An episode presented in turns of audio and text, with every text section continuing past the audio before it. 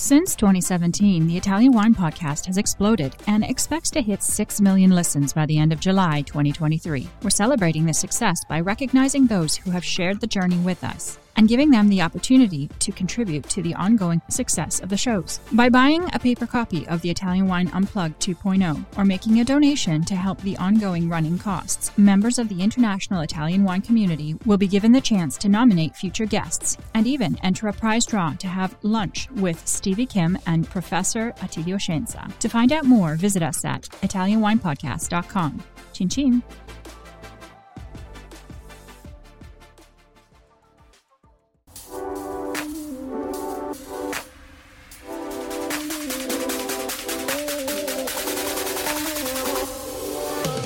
Welcome to another episode of On the Road Edition, hosted by Stevie Kim.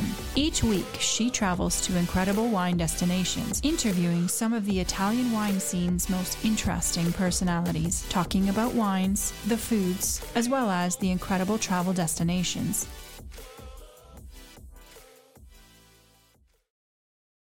E quando è che avete cominciato a fare uh, teatro alla Scala? Teatro alla Scala, noi abbiamo iniziato a lavorare eh, con la Scala, eh, ma eh, facendo delle cuvée deli- dedicate eh, nel 2004. Mm-hmm. Poi eh, negli anni abbiamo eh, deciso che avremmo fatto un vino, una- vino della produzione, quindi di- della linea, dedicato interamente alla Scala. Quindi abbiamo scelto quello che al tempo era la vecchia Grand Cuvée Brut di Bellavista e eh, l'abbiamo eh, dedicata interamente tutta la produzione alla Scala. Quindi questo per noi è il nostro centra- central pivot di Bellavista. Sopra c'è la Vittorio Moretti. Ok. La Vittorio Moretti Sì. è un vino e sopra c'è la Vittorio Moretti. Questa è la colonna vertebrale. Attorno poi ci sono dei pianeti, dei satelliti. Sì. Io, io li vedo così, no? Anche con Richard abbiamo fatto questo pensiero. Questi tre vini devono rappresentare l'azienda. Tu quello che senti al gusto nella Vittorio Moretti lo ritroverai sempre anche nella Scala e in Alma, perché eh, è un percorso in- che ovviamente cresce qualitativamente, ma che porta allo stile di Bellavista. Questi sono i tre vini. Attorno eh, ci sono i satelliti che vanno a completare la linea, quindi c'è un satin che in- eh, come sai in Franciacorta si produce il satin che è eh, diciamo un eh, cremant per dare una collocazione, c'è il Paso Peré che eh, non è un eh, sempre vintage ma con più pino nero rispetto agli altri prodotti. Ok, quindi più pino. Quindi più pino nero, quindi un po' più mascolino. Sì. Poi eh, c'è un rosé vintage e eh, diciamo questi sono un po' i vini che vanno a comporre la- quello che è Bella Vista oggi nel mondo delle bollicine. No, quindi in totale diciamo hai In tre totale Alma, Teatro alla. Scala e Moretti. E poi a Opere e poi Satin, a Rosé, Rosé. Satin. E Cuneannate è stato prodotto Nectar, che è Che questo demi-sec, Sì. ok? Che è quindi un vino più amabile da consumare sia con i dolci che con i formaggi, un classico demi-sec. Sì, sì, ho capito. Ok. Ma avete anche il vino rosso? Allora, m- Bellavista per scelta produce eh, bollicine. Facciamo qualche bottiglia di Chardonnay in Sì. questo posto bellissimo. Questo vigneto è, è dedicato eh, praticamente interamente alla produzione di uno Chardonnay importante che si chiama Convento dell'Annunciata e viene eh, prodotto eh, da Bellavista e affina nelle cantine del convento. Sì. Poi, eh, sempre qui al convento, abbiamo un piccolissimo vigneto, ma è mezzo ettaro, di eh, Merlot e facciamo eh, Mezzo 3.000 ettaro? 3.000 bottiglie di Merlot in purezza, Eh. dedicato a Gianni Brera, che era un amico di mio Ah, padre. quello che ha eh, Si chiama artefice anche Zuanne. sì, di questo progetto, no? Esatto, esatto, Ok. si chiama Zuanne. E eh, abbiamo mantenuto questa piccolissima produzione perché era dedicata a lui. Poi eh, tutto bollicine. Allora, quindi in totallone avete più di 200 ettari. Mhm. Non so, penso... Un ho sen- milione e settecentomila bottiglie. un milione e 700 bottiglie. Allora, mia domanda, forse un pochino cicchi, come riesci a avere qualità per 1700 bottiglie? Come puoi garantire una qualità per così un numero così, diciamo, importante? Sai che noi siamo piccolissimi rispetto se tu confronti un'azienda dello champagne. Un'azienda sola dello champagne fa tutta la produzione della Franciacorta. Sì, questo è verissimo. Allora è la costanza qualitativa. Eh, Bellavista lavora, eh, l'uomo eh, per Bellavista è un fattore importantissimo. Noi eh, abbiamo l'uomo vigna, quindi abbiamo eh, gli uomini che ogni eh, persona ha il suo vigneto, lavora sempre quello e lavora il suo filare, è sempre quello, con una dedizione come se allevasse un figlio e invece sta allevando la vigna. Questa grande manualità la portiamo in tutte le fasi, vedi questo lavoro fatto a mano Mm. e tutto questo dà qualità. Le nostre vigne vengono allevate in modo che vivano tantissimi anni. Abbiamo vigneti che hanno 40 anni e sono ancora perfetti. E eh, questo, tutto questo lavoro, tutta questa passione ti permette di produrre qualità. Perché io ho conosciuto il vostro agronomo, si chiama anche lui Alessandro, capisco dove possa nascere uh, questa regia di qualità, perché lui è veramente fanatico. Uh, detto questo, lui anche mi ha detto che a un certo punto, forse 2007, non mi ricordo, uh, lui ha detto che c'erano alcune piante che dovevate stirpare. Sì, E poi avete chiamato Simonid e hanno- ha detto stop, ok? Allora, raccontami un po' questa decisione, come si è evoluto, come lo stato d'arte oggi. Sì, allora noi lavoriamo con Marco Simonit da tantissimo, siamo forse la, la prima azienda eh, in Italia che ha iniziato a lavorare con lui. Oggi sono diverse aziende nel panorama italiano ma anche mondiale, lui Mhm. lavora tantissimo anche in Francia, in Sudafrica, negli Stati Uniti, eh, in Sud America, ha diverse realtà, segue tantissime cantine. E eh, questo mh, per me è fantastico perché vuol dire che eh, noi eh, siamo stati pionieri nella visione, nel credere nella visione di Marco. Marco eh, ci ha insegnato a curare le piante come si curano i figli, quindi la pianta è malata, non si toglie, non si estirpa e si butta via, ma si cerca di guarirla. Quindi abbiamo portato quella che è la dendrochirurgia, quindi eh, se una pianta è malata si agisce un po' come quando vai dal dentista e levi la carie, Mm. la stessa cosa la fai sulla pianta con dei piccoli attrezzi che ci- ti permettano di entrare nel tronco della pianta, levare la malattia, pulirla e fare in modo che la pianta continua a vivere, perché la pianta della vite, come ti avrà spiegato tantissime volte il nostro professor Scienza, ha una vita pazzesca, vive con pochissimo e sopravvive nelle mm, situazioni più disperate. Quindi anche eh, piante che vengono veramente tanto pulite riescono comunque ad avere il passaggio della linfa e riescono a vivere e ad andare avanti. Togliendo la malattia piano piano, ovviamente la malattia non si passa più da pianta a pianta e quindi tu riesci a diminuire questo fattore di fare ammalare le piante. Ovviamente ci vuole una cura particolare, quindi le piante malate devono essere potate separatamente, non devi utilizzare la forbice che usi sulla pianta malata anche sulla pianta sana, altrimenti passi la malattia. Quindi tutte queste attenzioni, il fatto di lavorare a mano ti permette di avere tutte queste attenzioni e la pianta sana, la pianta in vigore che produce qualità ti permette di avere un milione e settecentomila bottiglie tutte di qualità. Ma ascolta, quindi quante persone eh, lavorano per, per fare questo lavoro Allora, Bellavista? in Bellavista ci sono un centinaio di persone assunte Sì. e eh, in vendemmia arriviamo ad assumere anche 400 persone Ah, che eh, nei 15 giorni della vendemmia raccolgono a mano tutto quello che Quindi è tutto raccolto a mano? Sì, tutta La raccolta a mano. La vendemmia da eh, DOCG, eh, per le regole della DOCG Franciacorta, deve essere fatta a mano. Ah, ok. E eh, noi la facciamo tutta a mano in piccole cassette eh, da 12-13 kg, non superiamo mai il peso, proprio per evitare che si comprima l'uva prima che arrivi in Sì, sì, cantina, ma certo. quindi rimanga trattata molto bene e facciamo la selezione dei grappoli già in campagna. Quindi in cantina arriva l'uva già pulita, già selezionata.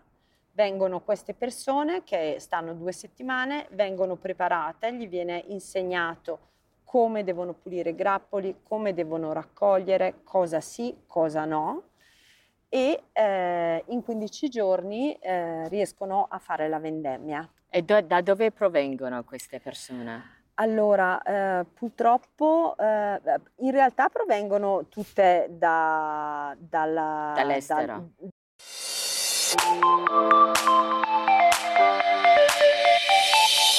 Are you enjoying this podcast? There is so much more high quality wine content available from Mama Jumbo Shrimp. Check out our new wine study maps, our books on Italian wine, including Italian Wine Unplugged, The Jumbo Shrimp Guide to Italian Wine, Sangiovese Lambrusco and Other Stories, and much, much more on our website, mamajumboshrimp.com. Now back to the show. sono tutti esteri ma eh, vengono da Brescia, nel senso che a Brescia noi abbiamo una Ah. grandissima comunità eh, di eh, indiani, pakistani, eccetera.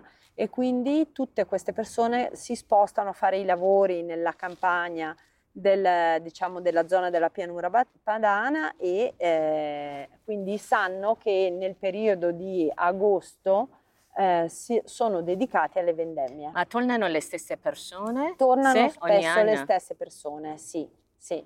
Ok. Allora, parliamo un po' della tua famiglia. Eh, Innanzitutto Vittorio è in pensione, come, cosa fa ora? Vittorio non andrà mai in pensione, Vittorio è ancora super presidente, E anche per il vino? super operativo Sì. e eh, per quanto riguarda il lavoro con me, eh, lui è super appassionato come me della parte verde. Ah, ok. Quindi, In- eh, quindi in vigne? Sì, lui è tantissimo in vigna, segue tanto la sperimentazione perché noi crediamo tanto, come dicevamo prima, nella sperimentazione, nell'utilizzo anche di eh, viticoltura di precisione, quindi l'utilizzo dei robot, l'utilizzo dei droni, l'utilizzo del satellite, tutto quello che oggi abbiamo a disposizione per lavorare meglio in maniera più mirata e sostenibile. Lui crede tantissimo in questo e nonostante abbia 80 anni è più tecnologico tante volte di me su queste cose, Ah, sì. Quindi stiamo parlando di viticoltura di precisione, no? Sì. Quindi nella pratica, perché in realtà in Italia ce ne sono pochissime aziende che Sì. applicano, perché comunque è un investimento ah, ah, Importante. importante, ci salvano anche risorse non solo tecnologiche, anche le persone competenti con expertise che possa utilizzare questi strumenti.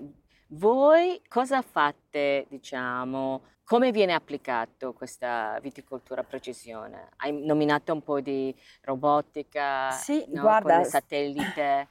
Stiamo provando eh, una serie di, eh, dal momento che i droni in Italia non possiamo ancora utilizzarli, perché come tu ben sai eh, non possiamo fare il trattamento della vigna con il drone. Ah, ma io li ho visti. Non ti dico dove però. Ma tutta Italia? Allora, lo puoi fare in una proprietà privata, Ah, ok, ok? E lo eh, recintata, ok. ok? Tipo in un vigneto così mm, non credo che tu possa farlo. Eh, e deve essere fuori dagli spazi aerei. Ah, ok. E invece Ok. questo è uno spazio aereo. Sì, Ok. E mm, puoi utilizzare il robot, quindi quello che noi adesso stiamo testando eh, e proprio anche la, eh, la settimana, dopo ti faccio vedere un video, la settimana scorsa avevamo questo Mm. robot, Stiamo testando questi piccoli trattori robotizzati molto leggeri eh, che eh, vanno oh, con l'utilizzo del satellite e eh, energia solare. Ah, ok. Quindi non inquinano, sono assolutamente a, a impatto zero, sono elettrici e vanno eh, praticamente eh, grazie a un, un, software, un iPad eh, banalissimo, tu imposti eh, eh, con l'utilizzo del satellite e con altri strumenti eh, tracci praticamente la strada che deve fare all'interno del vigneto e eh, questo in autonomia va e fa il trattamento delle tue vigne. Addirittura volendo, se è una proprietà privata, questi possono lavorare anche di notte a differenza del trattore che può lavorare solo di giorno, quindi tu puoi anche eh, farlo lavorare 24H volendo, quindi essere molto più tempestivo volendo eh, se c'è la necessità nel trattamento piuttosto che nelle lavorazioni. E quindi come è cambiato diciamo, la tua modalità di gestione di vigne con questa tecnologia? Allora, in modo concreto. in come... modo concreto eh, la, la, il fine è quello di eh, avere un impatto minore sui suoli, mm. quindi lavorare in maniera più leggera. Il trattore è pesante e quindi comprime le radici e crea delle problematiche alla, alla pianta. Quindi questa è una cosa questa significativa. Questa è una cosa sì. significativa. Poi eh, l'altra cosa è che non inquini perché eh, non utilizzi il gas di scarico perché la, diciamo, il trattore elettrico ti permette di non inquinare. L'altra cosa è che con il satellite tu hai la possibilità di vedere effettivamente dove hai un problema, quindi eh, puoi decidere di fare un trattamento solo dove c'è magari l'area del vigneto malato e non su tutto il vigneto dove magari non hai la necessità. Quindi eh, il, il fine è quello di ridurre i quantitativi di sostanze inquinanti, i quantitativi di sostanze chimiche, eh, il quantitativo eh, di peso eh, sul eh, terreno dei suoli e ehm, le ore delle persone che stanno a contatto contatto con eh, i prodotti chimici, eccetera, che comunque per quanto sei biologico, naturale, è, è comunque um, chimica e, e, quindi rendere tutto più sostenibile, quindi dare, eh, andare oltre il biologico. Questo è sì, quello quindi, che io allora, voglio. Allora, eh. questa è una buon, uh, diciamo, uh, buona questione perché n- voi non siete dichiarati che siete biologico, no? anche Mm. che avete provato nel passato. Noi abbiamo provato, ma io non credo che sia Sì. questa la zona dove tu puoi fare un vero biologico. Quindi avete sposato, non so se è corretto dirlo, avete sposato la viticoltura come pratica di precisione uh, anziché la parte di, uh, diciamo, uh, di diventare organica. Sì. È, è, corretto dire questo un po'? Sì, no? noi abbiamo una viticoltura più sostenibile, sì, di quindi più, più, più versante sostenibile. Perché non è detto che biologico sia sostenibile. Sì. Eh, Assolutamente. Tu eh, eh, prendi un anno come l'anno scorso dove non pioveva, ok. Prendi un anno come quest'anno dove a maggio nei primi 15 giorni ha piovuto 12 giorni ogni giorno eh, c'erano trattori a trattare i vigneti in Franciacorta. Mm. Ogni giorno ho visto trattori sotto la pioggia pur di uscire a trattare perché non avevano il tempo per fare eh, sì che la vigna non si ammalasse. Questo non è sost- essere sostenibili, questo non è non inquinare e questo non è essere biologici. Forse ora un pochino più passé per una volta tutti erano... Uh, io non sono convinta che l'ossessione partisse dal produttore, dal lato produzione e dal consumatore, però c'era questo, diciamo, esploa di essere biologici, no? Sì. sì. Ora come lo vedi questa questo, Eh, eh, questa me tendenza. oggi siamo oltre, Eh. tutti oltre, perché abbiamo capito che biologico non è eh, sano. Sì, Biologico necessariamente. non sì. significa sano. Sì. Anche se, sai, tutte queste certificazioni con l'etichetta verde ah, influenzava sulla, diciamo, ah, Sull'acquisto. sì, sul comportamento, comunque la percezione di acquisto, Sì, no? Sì, assolutamente. Va bene. Allora, ascolta, io so, ah, so che devi andare via, però tu hai tutti questi vini. Adesso ho capito bene come l'hai spiegato, mi è piaciuto. Hai Alma, diciamo, come zoccolo, hai, diciamo, la scala che, che ti fa proprio il salto e poi in apice, ovviamente, Vittorio Moretti. E poi hai questi, tra virgolette, satellitari. Allora, io so che i vini sono tutti un po' come i tuoi figli, no? Sì. So, però se tu dovessi scegliere un vino che sì. ti rappresenti in modo più caratteriale, quale potrebbe essere? Di questi, Sì, tu- di tutti. di tutti. questi di Bella Vista, Sì, eh, di- di- di Bella Vista. Oggi io credo che i vini che mi rappresentano di più sono sicuramente la- il- i vini dove c'è più pino nero. Perché io credo che eh, il pino nero, Quindi opere. il Paso Peré, Sì. il non dosato, la Vittorio Moretti, credo che il pino nero possa dare una nota eh, eh, in- molto interessante che è quella che io cerco nei vini, di, di tensione, di vigore, di longevità, di freschezza, che è, è molto importante. Quindi io amo i vini dove c'è sicuramente una parte più consistente di pino nero, diciamo così. Ok, sì, non è uno, però diciamo almeno un'uva. Sì, sì, Ok. esatto. Allora, e poi chiudiamo. Prima di chiudere, noi siamo in questo terrazzamento bellissimo. Allora, spiegaci, dici due parole prima che tu vada via. Di questo posto? Sì. Eh, allora, qui eh, ti raccontavo prima, siamo sul eh, Monte Orfano, Mhm. che è l'unico monte eh, della, ehm, della zona della Franciacorta, è proprio solo lui, e di origine tettonica, quindi diverso da quello che è il resto della Franciacorta, che eh, invece è eh, di origine eh, post-alluvionale. Questo terre- questi suoli, i suoli del monte, sono eh, molto ricchi di calcare. Camminando nella vigna si può vedere veramente la terra bianca e, e il sasso bianco. E ehm, è eh, oltretutto lo spartiacque tra la pianura padana, Sì. come tu vedi, e dall'altra parte, perché noi adesso siamo nel versante sud, e dall'altra parte quello che è la Franciacorta, quindi la zona più collinare, questo anfiteatro morenico che si chiude attorno al lago di Iseo. Questo fa sì che il clima cambia completamente. Dall'altra parte, nel versante nord, abbiamo un clima più fresco che segue quello che sono le- i venti del lago, quindi hai l'aria che scende la mattina e che risale la sera, si chiama l'ora.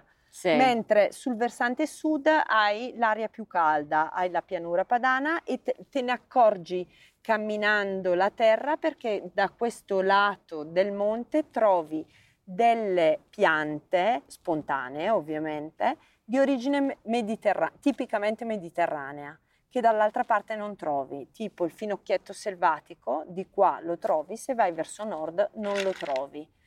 E ehm, questo terreno è veramente interessante per fare lo Chardonnay. in Quindi tutto purezza. solo Chardonnay qui. Questo è solo Chardonnay. Hai detto un pezzo di Merlot? No. Il Merlot c'è dietro, Ah, ok. un pezzettino piccolo. Questo eh, è un corpo unico, tutto terrazzato, tutto Chardonnay. Eh, non ti direi viticoltura eroica, ma ci siamo vicini perché Sì, è abbastanza, abbastanza sì. difficile da È lavorare, abbastanza, sì. viene fatto tutto a mano. eh, anche tutto quello che è la lavorazione del- sotto la fila, eccetera, viene fatta tutto a mano perché con i trattori eh, è un po' difficile poterlo lavorare.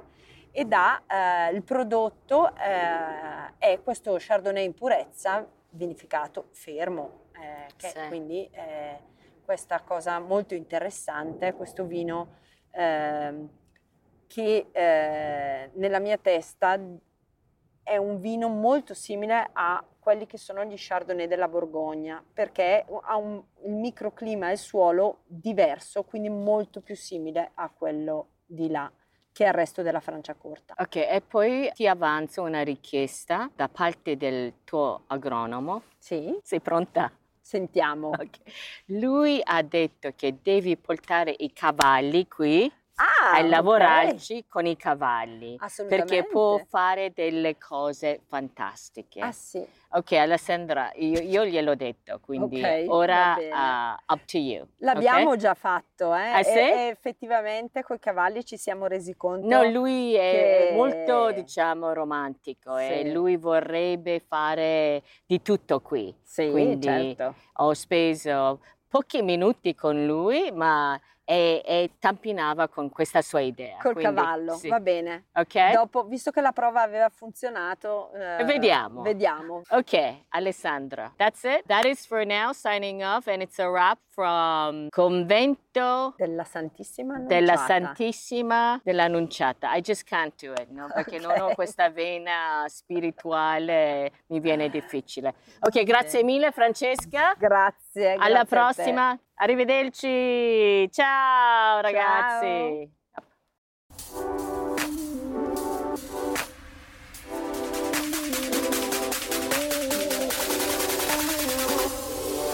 Thank you for joining us on another installment of On the Road Edition, hosted by Stevie Kim. Join her again next week for more interesting content in the Italian wine scene. You can also find us at ItalianWinePodcast.com or wherever you get your pods. You can also check out our YouTube channel, Mama Jumbo Shrimp, to watch these interviews and the footage captured of each location. Chin chin!